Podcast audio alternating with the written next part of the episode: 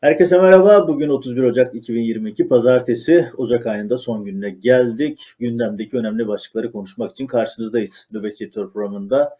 Hafta sonundan sarkan programlar, gündemler ve bugünün öne çıkan başlıkları ve bunların yorumlarıyla birlikte olacağız. Önümüzdeki süre içerisinde kabinedeki değişiklikten, Ankara'da konuşulan kulislerden özellikle de ekonomiye dönelik önemli gelişmeler var. Bunları size detaylarla birlikte aktaracağız. Hemen başlayalım ama önce hafta sonundan sarkan ve halihazırda gündemi domine eden birkaç konuya bakalım. Birincisi kabine değişikliği. Kabine değişikliği sürpriz mi? Değil. Bir süredir konuşuluyordu. Hatta halihazırda konuşulan dört isim daha var. Onları da aktaracağım şimdi size. Ama en kritik isim Adalet Bakanı Abdülhamit Gül görevinden affını istedi. Affı biliyorsunuz son dönemde istifanın başka bir versiyonu ya da görevden almanın başka bir versiyonu AKP iktidarında. Yerine tekrardan Bekir Bozdağ atandı. Tekrardan diyorum bu Bekir Bozdağ'ın AKP iktidarındaki 3. Adalet Bakanlığı dönemi olacak. İlk iki döneme bakıldığı zaman önümüzdeki dönemin nereye doğru evrileceğini görmek de mümkün.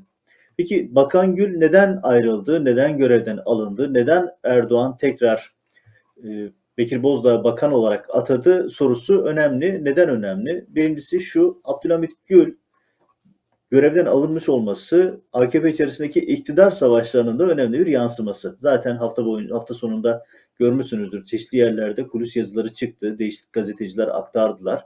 Ama işin temel bir noktası var. Süleyman Soylu giderek daha da güçleniyor. Çünkü Abdülhamit Gül'den rahatsız olan isim en başta Süleyman Soylu'ydu ve aynı zamanda Pelikan Çetesi de yani Berat Albayrak'ın desteklediği, iktidarın desteklediği Pelikan Çetesi de Abdülhamit Gül'den rahatsızdı yargı içerisindeki Ankara grubu, İstanbul grubu tartışması alevlenmiş durumdaydı ve İstanbul grubu bakanı takmıyordu. Böyle enteresan bir güç mücadelesi yaşanıyordu AKP içerisinde ve bu mücadelenin sonunda Abdülhamit Gül görevden alındı, yerine Bekir Bozdağ getirildi.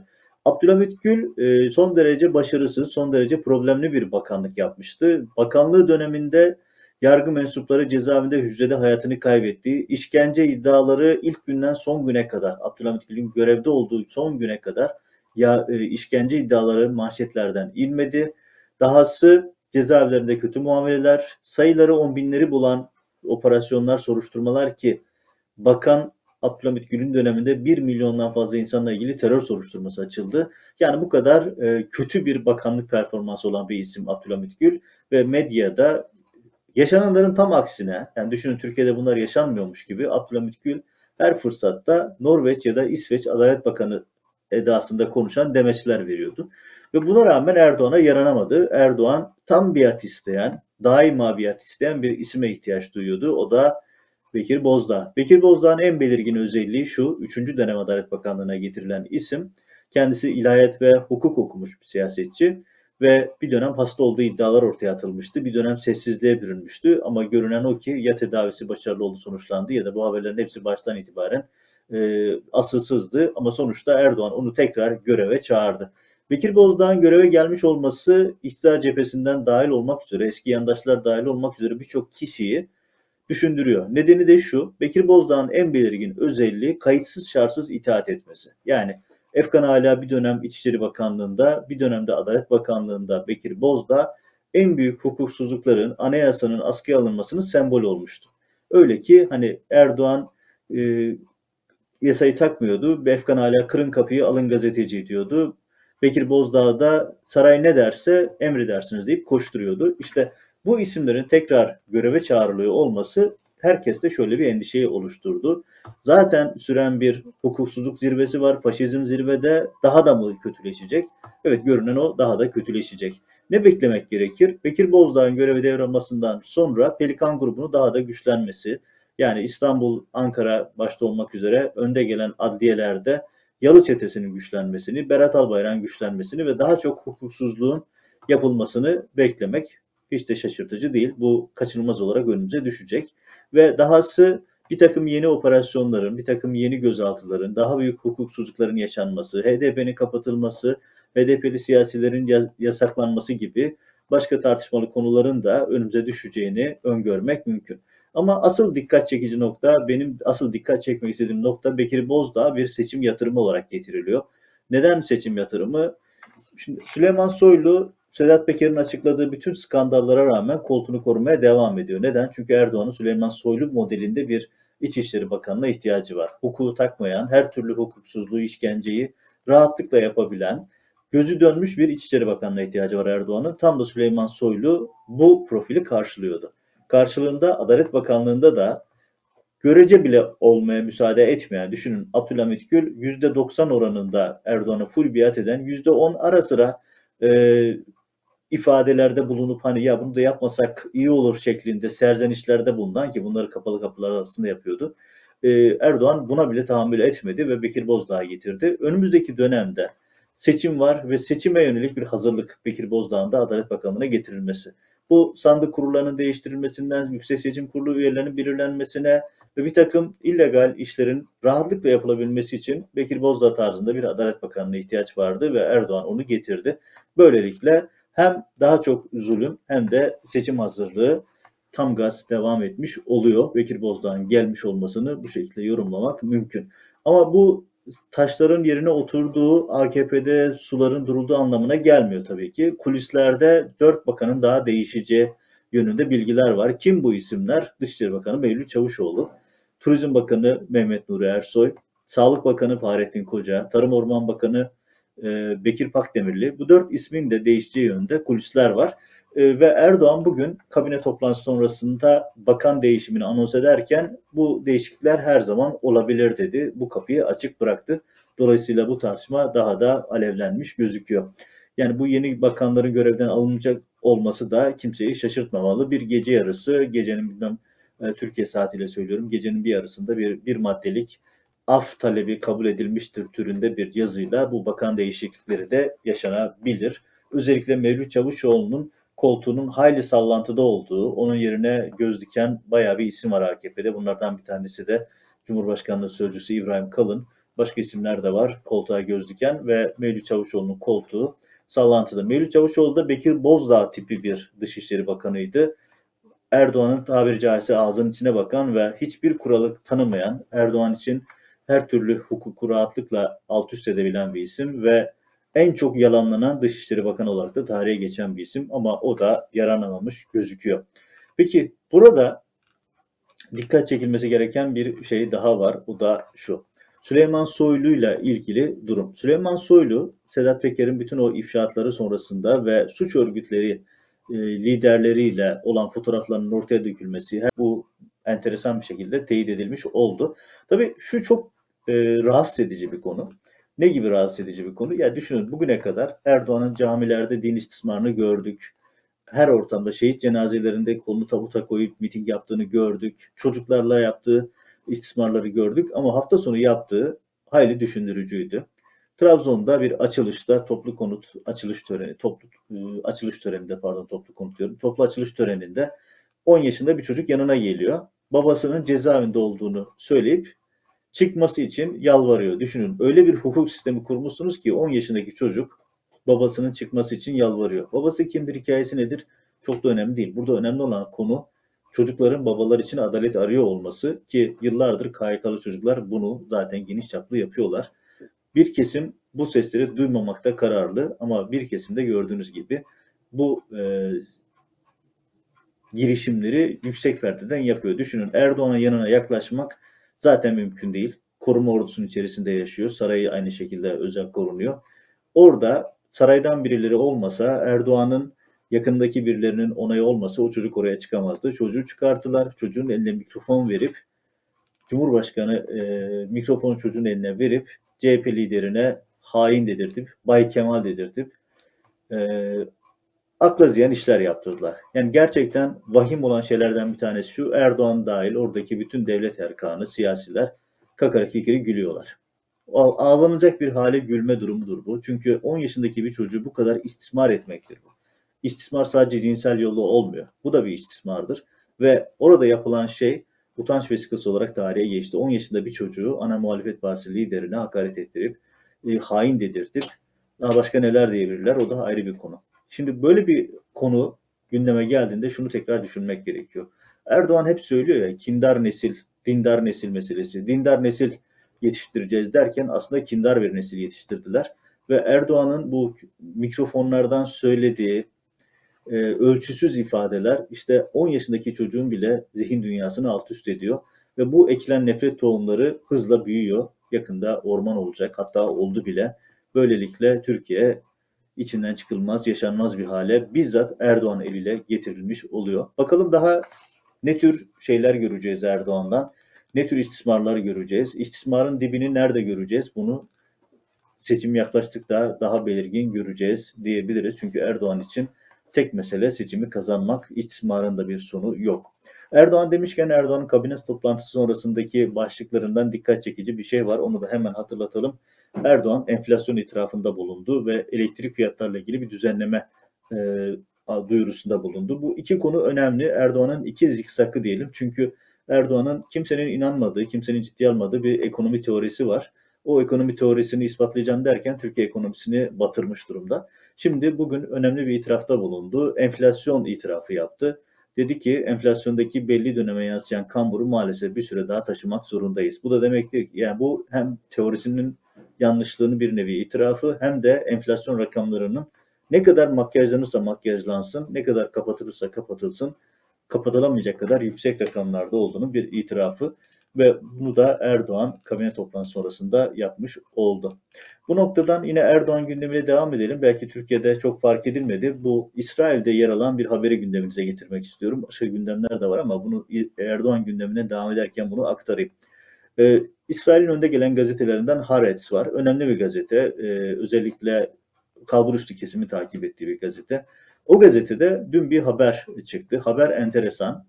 Başlık da ilginç. Erdoğan'ın İsrail olan ilişkilerini e, analiz eden bir haber. Yani Erdoğan'ın İsrail aşkı depreşti dersek abartmış olmayız. Neden? Çünkü Erdoğan sık sık İsrail Cumhurbaşkanı'nı arıyor ve Türkiye ziyareti için davet ediyor. Yani birkaç haftada bir arayıp ne zaman geliyorsunuz, ne zaman geleceksiniz şeklinde İsrail Cumhurbaşkanı Herzog'u adeta taciz ediyor. Tabi bu dikkat çekici. İsrail'deki gazete Haaretz'te önemli bir gazete dediğim gibi kalbur üstü bir gazete ve bu gazetedeki analizde Erdoğan'ın hem ekonomik olarak hem siyasi olarak sıkıştığı İsrail ilişkileri düzeltmek için can attığı değerlendirmesi var. Hali dikkat çekici. Hani Türkiye'de mikrofonlara her zaman antisemitik söylemler belirleyen, her zaman e, İsrail aleyhtarı ifadeler kullanan Erdoğan perde gerisinde yoğun bir şekilde İsrail'le ilişkileri düzeltmeye çalışıyor. Bunu söylerken İsrail ile ilişkiler kötü olsun anlamında söylemiyorum. Ben hep İsrail'le ya da diğer ülkelerle fark etmez ilişkilerin iyi olması gerektiğini savunuyorum. Çünkü aklın yolu bir, dış politika bu tip e, iyi ilişkiler üzerinden yükselebilir. Bunu hep söylüyoruz ama dikkat çekmeye çalıştığım Erdoğan'ın siyaseten yaptığı iki yüzlülük. İçeride tam tersi ama dışarıya İsrail'e karşı da bu bulunduğunun tam tersini bir e, icraatları tam tersini gösteriyor. Tabi bu ara Çavuşoğlu da az önce de değişmesi muhtemel bakan olarak anlatmıştım. Çavuşoğlu da geçen hafta İsrail Dışişleri Bakanı'nı aradı. Neden? Çünkü İsrail Dışişleri Bakanı Covid olmuştu. Hani Covid olduğu için Çavuşoğlu mevkidaşını arayıp geçmiş olsun dedi. Bütün bunlar İsrail tarafında dikkat çekiyor. Uzun bir analize konu olmuş ve Erdoğan'ın İsrail'e yanaşma çabaları olarak değerlendiriliyor. Dikkat çekici biliyorsunuz en krizin yüksek olduğu, İsrail ilişkilerinin en kötü olduğu dönemde bile Erdoğan ailesi gemicikler üzerinden İsrail'le ticaretine devam etti. Para kazanmaya devam etmişti. Yani İsrail aşkı Erdoğan'ın bitmek bilmiyor. Bu gündemi de dikkatinize çektikten sonra tekrar bir Ankara'ya dönelim. Biliyorsunuz günlerdir aktarıyoruz, konuşuyoruz. Ankara'da yeniden işkence iddiaları var. Ankara Emniyeti Terörle Mücadele Şubesi işkencenin merkezlerinden bir tanesi. Başka şehirlerde de var ama Ankara Emniyeti bu konuda hayli e, hayli e, kabarık bir sicile sahip adeta ünlü bir yer olmuş durumda. Ve geçen hafta içerisinde enteresan bir gelişme olmuştu. Ankara Barosu'ndan, İnsan Hakları Merkezi'nden avukatlar işkenceyi raporlaştırdı, kayda geçirdi, mağdurlarla görüştü, yakınlarla görüştüler ve bunu rapora geçirdiler. Ama ilginç bir şey oldu. Ankara Barosu raporu yayınlamadı. Ve tartışma büyüdü. Bazı avukatlar istifa resti çekmişti. Beklenen şey bugün pazartesi günü itibariyle raporun yayınlanacağı yönünde bir beklenti oluşmuştu. En azından sosyal medyaya yansıyan bir takım beklentiler oldu. Bugün enteresan bir gelişme oldu. Ankara Barosu Başkanı Kemal Koranel e, Euronews'e konuşmuş. Euronews'e bu konuyla ilgili demeç vermiş. Dediği şey şu, raporu yayınlamayacağız. Son derece enteresan bir gelişme. Çünkü baro, Ankara Barosu Türkiye'nin en önemli barolarından birisi. Bu konularda duyarlı olması gereken en önemli insan hakları merkezlerinden birisi aynı zamanda. Çünkü bünyesinde böyle bir kurulu da var. Ve buranın yayınlaması gereken rapor baro başkanı tarafından yayınlanmadı. Bu durum barodaki avukatlar arasında tartışmayı büyüttü. Bazı avukatlar istifa resti çektiler. Ve bu tartışma nereye gidecek ayrı bir konu. Ama olayın kendisi son derece vahim. İşkence iddiaları var. Bunu somut verilerle destekleyen bulgular var. Baronun avukatları işkenceyi tescil eden girişimlerde bulundular ama baro başkanı diyor ki biz işkence raporunu yayınlamayacağız. Cevabın devamında şunu ifade ediyor. Diyor ki biz konuyla ilgili Cumhuriyet Savcılığına suç duyurusunda bulunduk. E, raporu yayınlamayacağız. Yani o da şu demek, işkence var. Biz de muhataplarına bununla ilgili suç duyurusunda bulunuyoruz. İşkence yoksa niye suç duyurusunda bulunacaksınız? O da ayrı bir konu. İşkence var. Biz bunu tespit ettik ama raporu yayınlamadık diyor. Hani yandaş baro olsa olsa herhalde ancak bunu yapabilirdi. Son derece enteresan, son derece düşündürücü bir gelişme. İşkence var, tespit ediliyor, suç duyurusu yapıyor baro ama raporu yayınlamıyor. Bu da hayli enteresan, hayli düşündürücü bir gelişme. Dikkatinize sunmuş olalım. Bir başka gündemle devam edelim. Biz aylardır bu ekranlarda anlatmaya çalışıyoruz. Bizzat detaylarıyla, isimleriyle anlatmaya çalıştık. Ana muhalefet partisi bir şeyi yeni keşfetti. Çünkü kendileri yeni mağdur olmaya başladılar. Bugüne kadar çok mağdur olmadıkları için fark etmedikleri ya da daha doğrusu görmezden geldikleri bir realite vardı. O da neydi? Aktroller. Yıllardır anlatıyoruz. Erdoğan rejimi kamu kaynaklarıyla binlerce kişilik aktrol ordusu besliyor. Ve bu ordu öyle böyle bir ordu değil. Belediyelerin, kamu kaynaklarının, kamu bürokrasisinin içerisinde yer alan, siyasette, mecliste yer alan ve bilinen insanların müstahar hesaplarla yaptıkları troller, e, kullandıkları troll hesaplar nefret kusuyorlar. Akla hayale gelmedik küfürler, hakaretler, tehditler, yalan haberler. Erdoğan rejiminin en büyük aparatlarından bir tanesi troll ordusu ve bunu da Rusya'dan öğrendik. Putin'in troll orduları bu tip antidemokratik ülkeler için bir model olmuştu. CHP lideri Kemal Kılıçdaroğlu hafta sonu troll raporunu açıkladı. Troll raporunda isimler verdi, belli isimler işte son layık bir gücü gibi işte e, özellikle belli başlı AKP'li bir takım trollerin isimlerini paylaştı.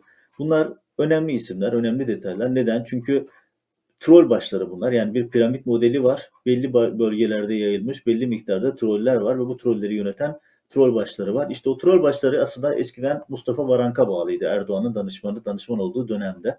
Mustafa Varank'a bağlıydı. Daha sonra kendisi bakan oldu. Troll işini başka gruplara devretti. Başka gruplar içerisinde başka başka troll yapılanmaları var. Şu an troller Fahrettin Altun'a bağlı ve iletişim başkanlığı denen o cemaatin öğrenci yurdunu gasp edip genel merkeze çevirdikleri troll e, iletişim başkanlığı da trollerin de merkezi yönetim yeri aynı zamanda. Kemal Kılıçdaroğlu bunları açıkladı. Ellerinde e, listeyle kim kimdir nedir 200 bin kişilik troll ordusuna dair detaylar paylaştı ve bunlarla ilgili suç duyurusunda bulunacağını söyledi. E, muhalefet adına büyük bir başarı. Hani insanlık adına küçük e, hani aya çıkıştaki o meşhur ifadeyle e, CHP adına büyük bir adım bu. CHP'nin e, trolleri yeni keşfetmesi ve bunları yargıya taşıması önemli bir gelişme. Peki bu kim? CHP liderinin açıklamadığı e, detayları ben buradan şimdi size aktarayım. 200 bin kişilik ordu nasıl kuruldu, nasıl yer aldı? Bunlarla ilgili nereden besleniyorlar? Büyük bir kısmı belediyelerden besleniyorlar. Özellikle İstanbul Büyükşehir Belediyesi'nden. Büyükşehir Belediyesi kaybedildikten sonra onları kamu bünyesine kaydırdılar. Değişik bakanlıklar bünyesine. E, ve özellikle de beşli çete dahil olmak üzere yandaş iş adamları aldıkları ihalelerden yüksek miktarda pay ödeyip hani kamu kaynaklarını sömürüp bunu buraların finansmanına aktarıyorlar ve maaşları trollerin 10 bin liranın üzerinde. Yani internet kafelerde ya da nargile kafelerde oturup sağa sola küfreden, sağa sola hakaret eden isimler ya da e, iletişim merkezi adı altında plazalarda ki mesela bir tanesi İstanbul Maslak'ta bu plazalarda oluşturulan merkezlerde yoğun trollik faaliyetleri devam ediyor. Trollerin bir merkezi de İstanbul'daki Pelikan Çetesi'nin merkezi olan Yalı. Orada Hilal Kaplan ve kardeşinin başında olduğu bir troll örgütü var ve bu örgüt de Pelikan örgütü de en büyük troll merkezlerinden bir tanesi. Kılıçdaroğlu'nun başının belası olan troll ise Nevzat Kanlı. Biliyorsunuz geçtiğimiz dönemde kendisinin bir açıklaması sosyal medyaya düşmüştü. Kendisi son layık bükücü adında bir tweet hesabı kullanıyor. Yani kullandığı hesaplardan bir tanesi o. Onunla akla hayale gelmedik küfürlere, hakaretlere devam ediyor. İşte bu örneklerden bir tanesi de oydu.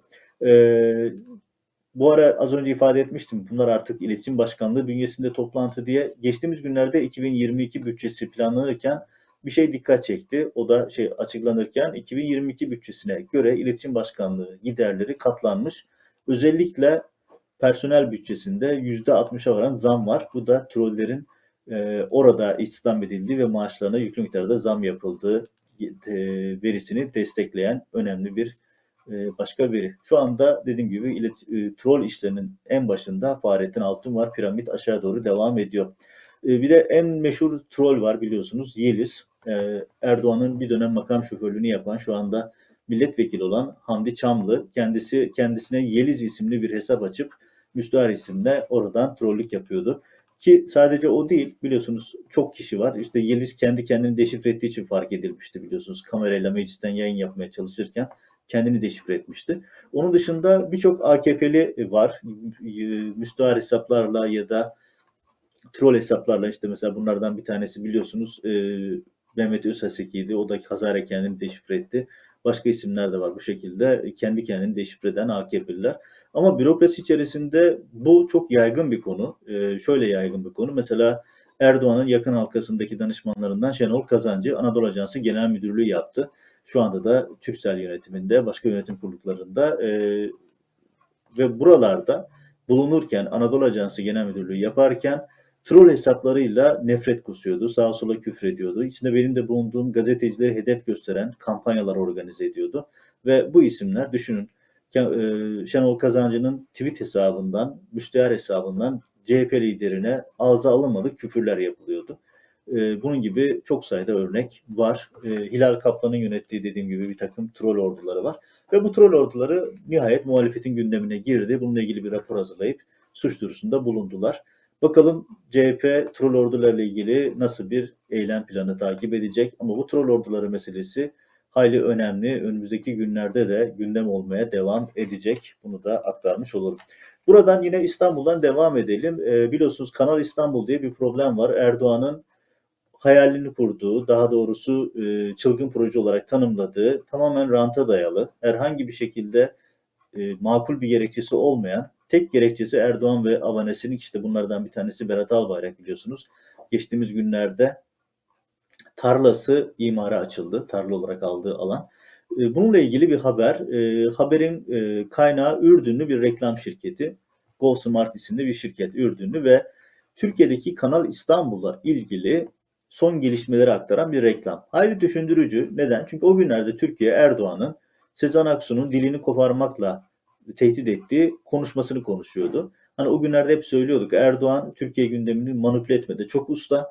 Herkes Sezen Aksu'nun yıllar önce yayınlanmış şarkısında Hazreti Adem'e, Hazreti Havva'ya hakaret edildi mi edilmediği mi konuşurken çok önemli e, düzenlemeler yapıldı ve bu düzenlemeleri başka ülkedekiler bizden çok daha iyi takip ettiler.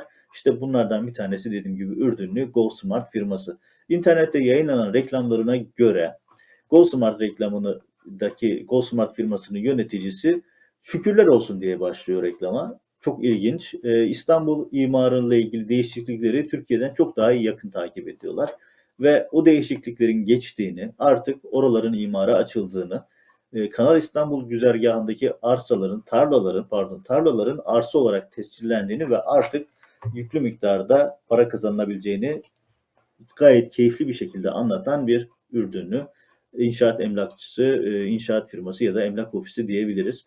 Ve İlginç olan şu, o kadar e, bilgiler ki konu hakkında e, bölgede kurulacak olan şehirlere dair fazlasıyla detaylı bilgilere sahipler ve buraların Türk vatandaşlığı satın almak için garanti sağladığını da özellikle belirtiyorlar. Düşünün yani nereler satılacak, nereler imar açılacak biliyorlar ve buraların satın alınmasıyla arkasından Türk vatandaşlığının da garanti olduğunu ifade ediyorlar ve İstanbul'la ilgili yapılan bu imar değişikliğini şükürler olsun diye karşılıyorlar. Hayli düşündürücü, hayri ibret vesikası bir reklam ve Ürdün kaynaklı bir reklam. Erdoğan'ın neden bu kadar çok Kanal İstanbul diye direttiğinin bir başka göstergesi. Zaten o bölgedeki arsaların Erdoğan ve yakın ekibi tarafından, Albayrak kardeşler tarafından ve bütün AKP seçkinleri tarafından yağmalandığı bilinen bir realiteydi. Ama sadece yağmayı yerel bazda tutmamışlar. Kendi irtibatlarında olan bir takım uluslararası yerlere de satmışlar. Özellikle de Orta Doğu'da. Kanal İstanbul'la ilgili önemli bir detaydı. Bunu da size aktarmış olalım. Buradan tekrar yine Türkiye Orta Doğu denkleminde İngiltere merkezli önemli bir haberi dikkatinize sunmak istiyorum. The Guardian, İngiliz merkezli, İngiltere'nin The Guardian gazetesi, IŞİD militanlarının biliyorsunuz Suriye'de çok ciddi mevzi kaybettiler. Neredeyse yok olma noktasına geldiler. Sahte pasaportlarla Türkiye üzerinden dünyaya yayıldıklarını anlatan önemli bir habere imza attı. Hatta haber içerisinde ona yakın sahte pasaportla kaçmış IŞİD militanlarıyla görüşme var. Haberde detaylarda deniyor ki Türkiye üzerinde, Türkiye içerisinde e, kendilerine sahte pasaport sağlayan bir şebeke olduğunu ve bu şebeke, sahte pasaportların da gerçeğinden ayırt edilemeyecek kadar iyi olduğunu anlatıyor haber. Ve öyle olması zaten Avrupa Amerika'ya vize almaları mümkün değil. Avrupa Amerika'ya taşınan IŞİD militanları söz konusu. Hatta Amerikan İçişleri Bakanı'ndan bir kaynak haberi teyit ediyor ve bu belgelerin satan kişilerin de Türkiye'de tespit edildiğine dair detaylar var. Şimdi Türkiye'de insanlar KHK ile mağdur edilmiş yüz binlerce insan pasaportları ellerinden alınan ve bu insanlar Ege'de Meriç'te hayatını kaybederken Erdoğan'ın iyi çocuklar deyip sırtını sıvazladığı IŞİD militanları çok kuvvetle muhtemel bu kadar iyi çapta hazırlanmış bir örgütlenme devletin bilgisi İçişleri Bakanı Süleyman Soylu'nun onayı, yol vermesi olmadan olacak bir iş değil. Demek ki daha önce gelmelerine vesile sağlayan Erdoğan, onların sırtını sıvazlayan Ankara'da, İstanbul'da, Türkiye'nin muhtelif yerlerinde kamplar açmasına göz yuman Erdoğan şimdi onlara belki de devlet kontrolünde pasaport temin ederek yurt dışına kaçmalarını sağlıyor. Ve bu haber bugün İngiliz The Guardian gazetesinde. Buradan İstanbul Büyükşehir Belediyesi ile ilgili kısa bir haber anekdot aktararak devam edeceğim. O da Betül Sayan Kaya. Biliyorsunuz bu Fatma Betül Sayan Kaya ailesi enteresan bir aile. Bütün aile Yürüya Kulum e, denilmişse herhalde bu aile için denilmiştir. Devletin üst kademeleri ve tüm önemli ihalelerin arkasında bu aile çıkıyor. Ama bu aileden Betül Kaya hafta sonu işte geçtiğimiz günlerde özellikle İmamoğlu'nu eleştiren balık e, tartışmasında çok dikkat çeken tweetler atmıştı.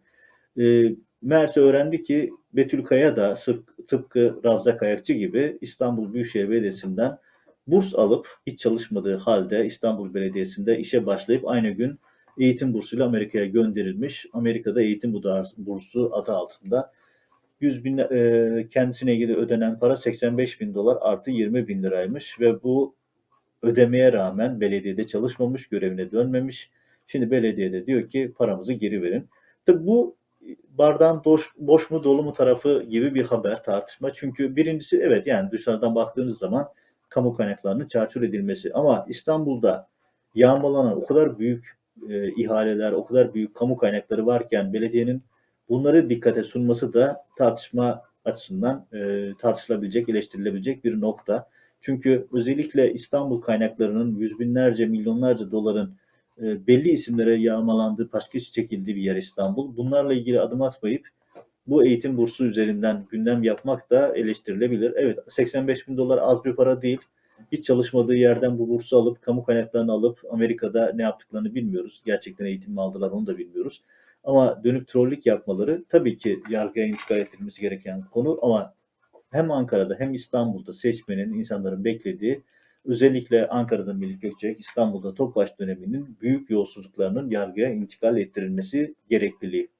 Herkesin beklediği asıl o ihaleler, o büyük vurgunlar.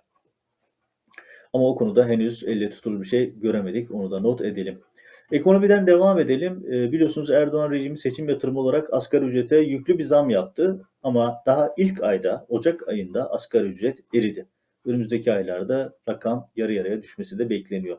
Ne demek istiyorum? Türk İş verilerine göre Ocak ayında açlık sınırı 4249 liraya, açlık sınırı 4249 liraya, yoksulluk sınırı da 13843 liraya yükseldi. Yani yoksulluk sınırında olmamak için yaklaşık olarak 14 bin lira ayda kazancınızın olması gerekiyor. Açlık sınırı da 4249. Asgari ücreti aldığınız zaman açlık sınırındasınız. Ve bir ay içerisinde bu asgari ücrete yapılan %50 zam da erimiş oldu. Enflasyon bütün oynamalara, bütün makyajlara rağmen %36.9 olarak açıklanmıştı. Ee, beklenti Ocak ayı beklentisi %50'nin üzerine çıkmış oldu. Önümüzdeki günlerde bu rakamların daha da artması bekleniyor. Yani ekonomik olarak hayli vahim bir tablo var. Tam bağlantılı bir haber e, aktarayım. Bugün Bodrum'dan gelen görüntüler var.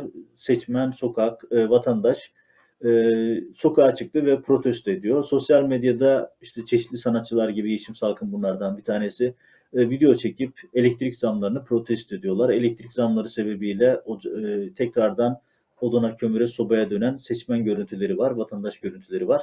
Erdoğan bunları görmüş ve e, anketlerden ya da nabız yoklamalardan sonuç negatif geldiğini görmüş olmalı ki bugün kabine toplantısı sonrasında elektrik zamları ile ilgili bir düzenleme yapılacağını, kilowatt saatlerle ilgili bir değişiklik yapılacağını açıkladı. Ama işin uzmanları diyor ki bu makyajdan başka bir şey değil. Çünkü aradaki oynanan 60 kW'lık fark e, çünkü 150'den 210'a çıktı. E, sonuçta bir şeye etki etmeyecek. Rakamlar önemli sonuçlar doğurmayacak ama bu Erdoğan'ın elektrik zamlarının vatandaşı perişan ettiğini gördüğünü bir nevi itirafı olarak e, kayda geçmiş oldu. Elektrik çarpmaya devam ediyor. Hem AKP'yi çarpıyor hem seçmeni vatandaşı çarpıyor ve kış inanılmaz soğuk şartlar altında geçerken sosyal medya e, kullanılamayan ısıtıcılar, ödenemeyen elektrik faturaları, ödenemeyen doğalgaz faturalarıyla dolu e, halkın gündemi aslında ısınma, özellikle elektrik ve doğalgaz faturası. Bunu da Erdoğan da bugün görmüş olacak ki bu açıklamayla bir geri dönüş işareti verdi. Ama uzmanları, piyasa uzmanlarının anlattığı söz konusu düzenlemenin çok da önemli olmadığı, önemli değişiklikler beraberinde getirmediği yönünde. Gündemin son bir başlığı tekrar bir siyasete döneyim, bir yorum ilavesiyle bitireyim. O da şu. Erdoğan geçtiğimiz gün e, hafta sonu yine e, bir televizyon programına katıldı ve orada dedi ki e, bize bürokrasiden belge yağıyor. Çok güzel. Bürokrasiden belge yağıyor olması birkaç anlamda önemli. Birincisi Erdoğan rejiminin gitmekte olduğuna herkesin ikna olduğu, herkesin artık bu konuda tatmin olduğunu gösteriyor. Çünkü bürokrasi böyledir. Ben de uzun yıllar Ankara'da çalıştım. Bürokrasinin en temel özelliği havayı iyi koklamasıdır. Değişen rüzgarları çabuk koklarlar. Hemen o rüzgara göre pozisyon alırlar. Demek ki Erdoğan'ın gitmekte olduğu, Erdoğan rejiminin sonunun gelmekte olduğuna bürokrasi de artık ikna. Bunu muhalefet partisine bilgi belge sızdırarak aktarmaları da önemli bir gelişme. Ama burada eleştirilmesi gereken, e, not düşülmesi gereken çok önemli bir nokta var. Diyor ki Kemal Kılıçdaroğlu, bunlar vatansever bürokratlardır. Bize bilgi paylaşıyorlar, bilgileri, belgeleri paylaşıyorlar, bunları gösteriyorlar. Güzel, bunlar vatansever ise Kemal Kılıçdaroğlu'na bir eleştiri göndermek gerekiyor burada. Görevini yapan, bürokratın görevi ana muhalefet partisi liderine belge sızdırmak değildir. Hani sızdırsın amenna, keşke gazetecilere sızdırsalar, o da ayrı bir konu. Ama bürokratın görevi kanunla kendisine verilen emri yerine getirmek, varsa bir hukuksuzluk, bununla ilgili işlem yapmak, Cumhuriyet savcılarına, emniyete bilgi vermek, onların da bunları yerine getirmesi gerekiyor. Şimdi buradan Kılıçdaroğlu'na şunu sormak gerekiyor. 17-25 Aralık 2013'teki büyük yolsuzluk operasyonu ve devam eden dönemde görevini yapan, tespit ettiği yolsuzlukları, tespit ettiği büyük vurgunları titizlikle soruşturmaya çeviren ve hiç kimsenin itiraz edemeyeceği soruşturmaları yapan, dünyanın dört tarafında Amerika'da dahil olmak üzere değişik platformlarda tescillenen, yolsuzlukları tespit edip bunların gereğini yapan bürokratlar yıllardır hapiste. Aileleriyle, çocuklarla birlikte eziyet çekiliyor. Bir kısmı işkenceyle hayatını kaybetti. CHP liderine göre bu insanlar terörist. Çünkü FETÖ söylemini kullanmaya devam ediyor. Rejim söylemini kullanmaya devam ediyor. Ama bu görevlerini yapmayan, sadece muhalefet liderine bilgi paylaşan insanlar da vatansever, kahraman olarak tanımlanıyor. Sizce bir çelişki değil mi? Sizce CHP liderinin bu konuda bir şapkayı önüne koyup düşünmesi gerekmiyor mu? Size bilgi sağlayan bürokrat, vatansever ise bilgi sağlamanın ötesine geçip Erdoğan'ın en güçlü olduğu dönemde her türlü riski alıp soruşturma yapıp gereğini yargıya intikal ettirip operasyona dönüştüren, dönüştüren, kanunun verdiği emri uygulayan ve kanunun kendisine verdiği emri yetkiyi kullanan kişilere terörist denmesi, onların sahipsiz bırakılması sizi hiç mi rahatsız etmiyor? Önce Sayın Kılıçdaroğlu'na bunu sormak gerekiyor. Kılıçdaroğlu'nun e, muhatap olduğu gazeteciler sormadı. Biz buradan soralım. Bu büyük bir çelişki değil mi? Ne zaman o insanların hakkını savunacaksınız? Ne zaman o insanların mağduriyetini dile getireceksiniz diye soralım ve bugünün gündemini kapatalım. Evet, bugünün 31 Ocak 2022'nin Ocak ayının son gününün gündemi bu şekildeydi. Yeni programlarda görüşmek üzere, hoşçakalın.